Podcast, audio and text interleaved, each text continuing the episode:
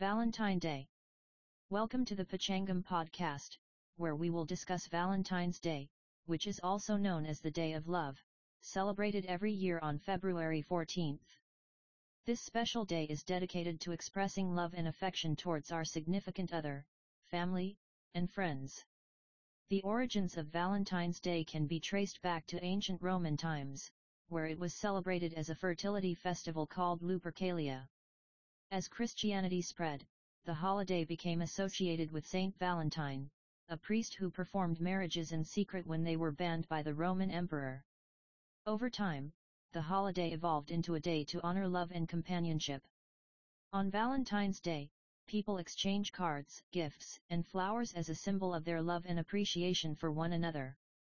It is also a popular day for couples to go on romantic dates and express their love through gestures and words.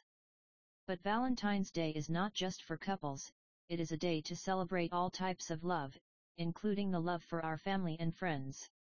So whether you are single or in a relationship, make sure to spread love and kindness on this special day. Happy Valentine's Day!